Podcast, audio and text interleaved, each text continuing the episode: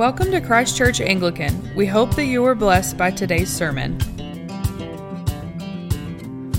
Heavenly Father, we thank you for those that came before us, Father, who followed you faithfully, who lived out their faith in remarkable ways and in many ways became the very hands and feet of Jesus to each of us. Father, I thank you um, for this time, and I ask that you use my words, that they would not be my own, but yours. And it's in the name of Jesus that I pray. Amen. So we're doing something a little different this week. We are, we are celebrating or observing All Saints' Day, which was actually last week, and we're kind of a little, everything's going to be a little one week off, but I get to opportunity to come and share with you today. We sang in the first service, but there was a song when I was a kid that at St. Michael's Academy in Bryan, Texas, that once a week or so we would sing in our chapel.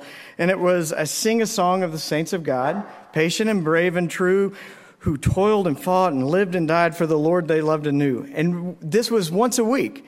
And so as we talk about saints, what does that really mean? In our world, there are a million different connotations that come with this. And are they all good? Are they accurate? I don't know. But what we think of as saints will hopefully unfold as we talk about this. We're going to cel- celebrate all Christians, living and deceased. The word saint, because of the connotations, sometimes we think, well, it's probably someone who's done something miraculous, closer to God, done more for the kingdom than anybody else. Um, but I want to maybe paint a picture that's a little bit different.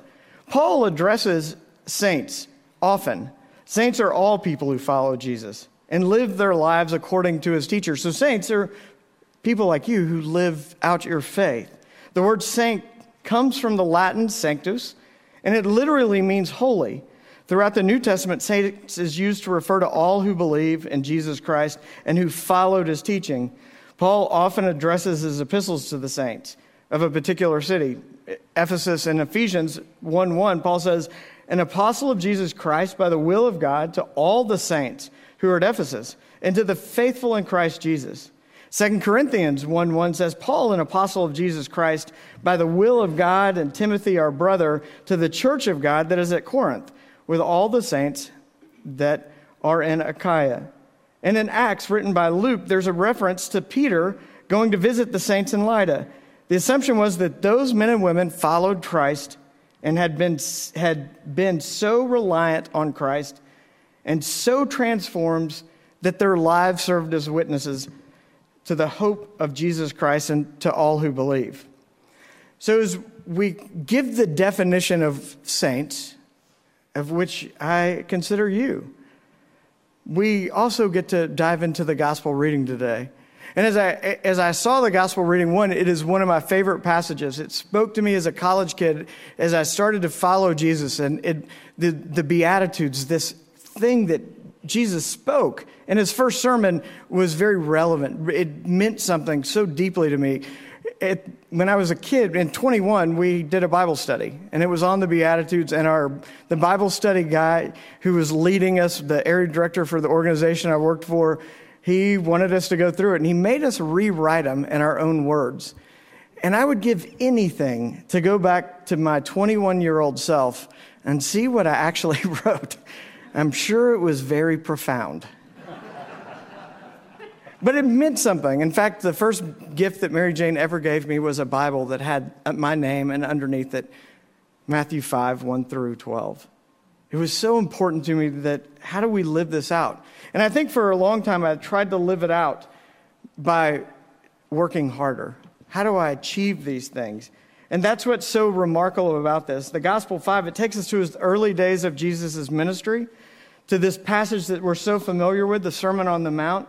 It's the first and longest sermon from Matthew's Gospel, and Jesus lays out the foundation for his entire ministry as he speaks, as he taught. And this is a message that changes what we see as faithful for all the saints who follow. In essence, these are the attributes, these are the parts of the saints that we see. But it doesn't come from our striving, but rather our reliance on God. Jesus climbs up on the mountain with his disciples nearby and other followers listening behind him. And then Jesus sits down to speak, showing his authority as a reliable teacher of God's ways. Think of Moses going on the mountain with the law. And here's Jesus up on the mountain as people follow and listen, and it's something that turns the religious world on its head.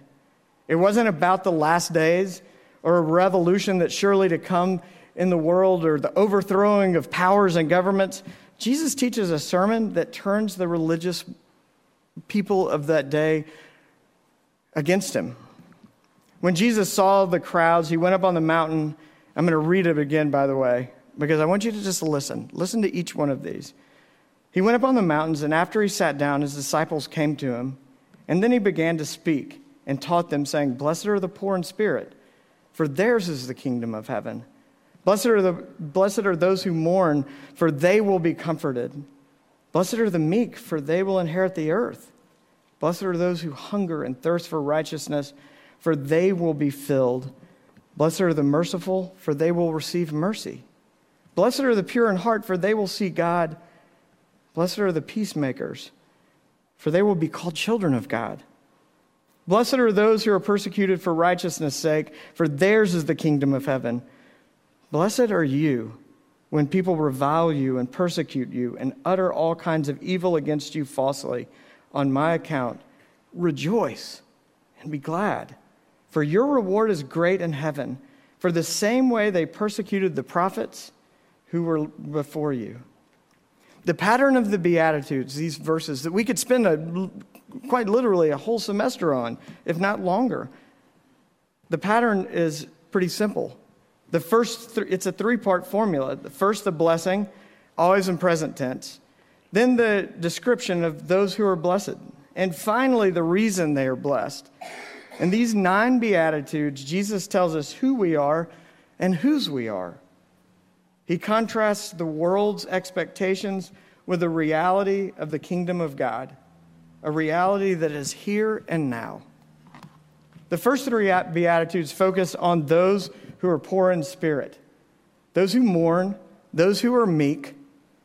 Jesus begins by addressing us in our weakest, most vulnerable states. These three Beatitudes seem to contradict what we think of as a blessing. How can such negative attributes, such as spiritual poverty, mourning, meekness be blessed. Imagine we've all had moments, seasons in our lives where the world seems to be pressing in around us, times of great heartache and strife. Maybe it's financial trouble, struggles with addiction, loss of a loved one, loss of a job, an illness, troubles in a marriage, or with your own kids or family. Life altering events that seem to consume our thoughts and our energy. Many of us have mourned and faced difficult circumstances even this year. For some of us, the experience is fresh. For others, the process has moved us further down the road towards healing. Sorrow takes its toll. It drains us of who we are, of our very will. Oftentimes, we continue to press forward, doing all that we can to fix, to make things right, to right the ship, and under our own strength, we try to make things new, try to solve our problems and come up with solutions. It's an uncomfortable place. Maybe you're feeling it now, and there doesn't seem to be a way out. But it's often in this place that our strength fades. Our resolve to handle our problems disappears. We come to the end of ourselves. What a blessed place the end of ourselves is. Our effort and resolve leave us without solution. I'm at the end of myself. We exhaust all of uh, everything we've had. But the true paradox of this is coming to the end of ourselves is where we find God, where we truly are able to let go of all that we've held on to to try to make things right. The paradox in the world's economy is that this would seem like a time that we should be in despair and helpless.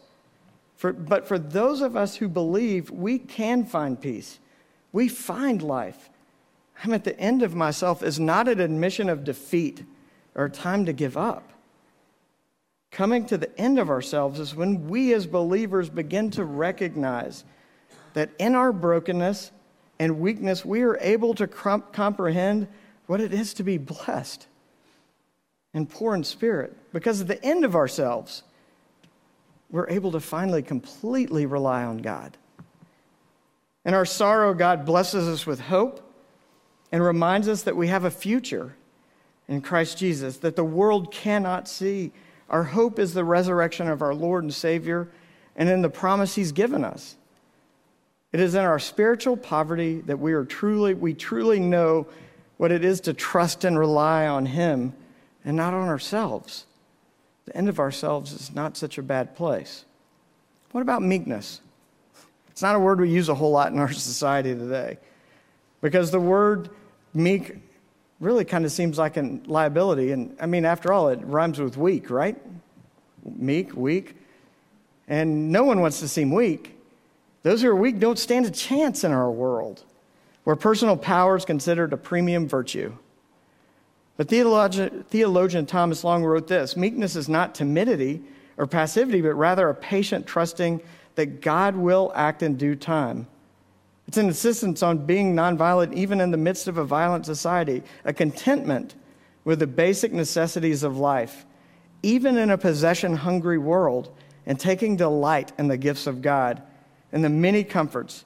As, faith, as Psalm, 1, or Psalm 37 says, Turn in the Lord and do good, trust in the Lord and do good, dwell in the land and befriend faithfulness. Delight yourself in the Lord, and he will give you the desires of your heart.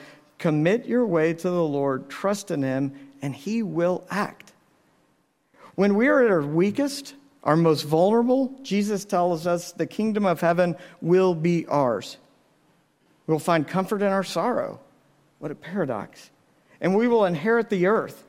We may see our present condition in a negative light, but our future is filled with great promise because of who we believe in and who is with us. The fourth beatitude starts out sounding like it might belong to a group that includes spiritual poverty, sorrow, and meekness. It says, Blessed are those who hunger and thirst for righteousness. But Jesus, we're hungering for that, the ways of God. When you're hungry, when you're thirsty, the only thing that's satisfied is food and drink. Desperation for food that you, that's all that fills you in our physical bodies. But he's saying we hunger and thirst for righteousness. And it puts the fourth beatitude in a category all to itself. For those who seek righteousness will be satisfied. They will be filled. In this one promise, Jesus turns the attention away from what we lack and towards what we eagerly seek. The righteousness of God through the fulfillment of this promise is still in the future. It gives us great hope. There is hope in who we believe and what we believe. Instead of focusing on deep need, Jesus turns our attention to God's provision for each of us. And this brings us to the next three Beatitudes. Are we filled with God's righteousness? We are transformed in those who bring mercy, purity of heart, and peace to a broken world. If the first three Beatitudes could be seen in a negative light, then these three must surely be seen in a positive way, right? Those who offer mercy, whose hearts are pure, who make peace in every corner of creation, are given an amazing promise. They will receive mercy. They will see God. They will be called children of God. You will receive mercy. You will see God. You have the right to call yourself a child of God. Beatitudes 8 and 9 are so similar to this. It makes sense to consider them together, but that doesn't make them easier to accept. If we started out as our most vulnerable, came through a desire for righteousness to be strength, we come to this grand finality, purity and peacemaking. You'd think Jesus would be building us up, right? Here comes the Beatitude that's really about all the great things. Maybe something like this Blessed are those who finally attain perfection in God, intended for that they were intended for, and shall live eternally with God in glory. Doesn't work, does it? It's about what we've done. Blessed, but here's what it actually says: It says, "Blessed are those who are persecuted for righteousness' sake." And I don't know about you, but those words kind of make me uncomfortable. Do any of us really want to be persecuted? Many people suffer in persecution throughout the world because of what they believe and who they believe in. They're persecuted to the point of their own lives they give up for the sake of the gospel. Look what Jesus says about those who are persecuted for the sake of righteousness. Theirs is the kingdom of heaven. This is identical to the first beatitude, the one about being poor in spirit. And notice Jesus doesn't put it in future tense, but the present, right now. Both those things, poor in spirit, those who are persecuted, receive the kingdom of heaven. And then Jesus gets really personal. And this is the part that probably is a little harder. For the first time in the Beatitudes, he's talking directly to us, face to face. And it says this it's no longer a hypothetical they, it's us. And it says, Now, blessed are you, you, when people revile you and persecute you and utter all kinds of evil against you falsely on my account. Not if, not if, but when people revile you and persecute you and say awful things about you because your faith in Jesus of your faith in Jesus Christ. He says rejoice. Rejoice in that. And be glad, for your reward is great in heaven, for the same way they persecuted the prophets who were before you. Biblical scholar Earl Palmer tells us that there are two Hebrew words that translate as blessing. One is barak, and it means to bow or to stoop. This is the word that's used in Psalm 103 Bless the Lord, O my soul, and all that is within me. But it's also words used in Numbers 622 where it says, The Lord bless you and keep you. In this case, it means the Lord stoop down to you. But in Psalm 1, the word used for blessing is ashar, which means to find the right road. Ashar in Psalm 1 means you are on the right road. You're a straight path when you walk, not in the way of the unrighteous, but in the way of the law of God. This is the idea of Ashar is the kind of blessedness we find here. You're on the right road when you're spiritually poor, when you're meek, when you show mercy, when you make peace, and when you're persecuted for the sake of the gospel. Rejoice, be glad. You're on the right path. Yours is the kingdom of God. But there's one more thing you need to know about these Beatitudes. The Beatitudes are not a prescription or how to lesson that we so quickly want in our lives. What's the formula to make it all right? They're not that way. They're not a prescription. It's not what we can gather our, on our own. They're not commands. Jesus isn't telling us to get busy and become poor in spirit. Make sure you mourn today. What he's saying is to get out there and make, or make, go out and make some peace. Jesus is saying, if you will do these things, this is what your payment will be. He's not saying that. Jesus is telling us that no matter what circumstances we experience, whether good or bad, He's with us on the right road. You can't attain these things. These are the end of ourselves, the reliance on God. And that road leads straight to, straight to the kingdom of God, a kingdom that is already here, a kingdom that you as a believer are still are a part of. Even as we wait for its fulfillment, but to be on that road with Jesus means we have to trust him. We have to make him Lord. We have to believe that he is the Son of God who died on a cross to save us, who rose from the dead, and who reigns with God the Father through all eternity. Whether we mourn or suffer persecution, Jesus is with us. Whether our spirits are poor or we hunger and thirst after righteousness, Jesus is with us. Whether we are meek or merciful, peacemakers or pure, Jesus will be with us. And when, not if, we are reviled or persecuted for the sake of Christ, he will be with us giving us strength to do everything through Him. Not just me, not just the people in the past, but with each of us now, in the present. Today we celebrate All Saints' Day and this long parade of saints who have come before us, and those who follow after us, and those who are among us now. All of us are blessed who follow. Scripture tells us that many will come from east and west and north and south to sit at the table in the kingdom of God. The table is set for all that come. Will you come to this table? Will you come to this feast that Christ has set for us, for all who believed, that He's prepared for you? Saints of God, The kingdom of God is yours. Come to this table. In the name of the Father, Son, and Holy Spirit. Amen. Thanks for tuning in. For more information, feel free to visit us online at ccanglican.com. We hope you will join us again soon.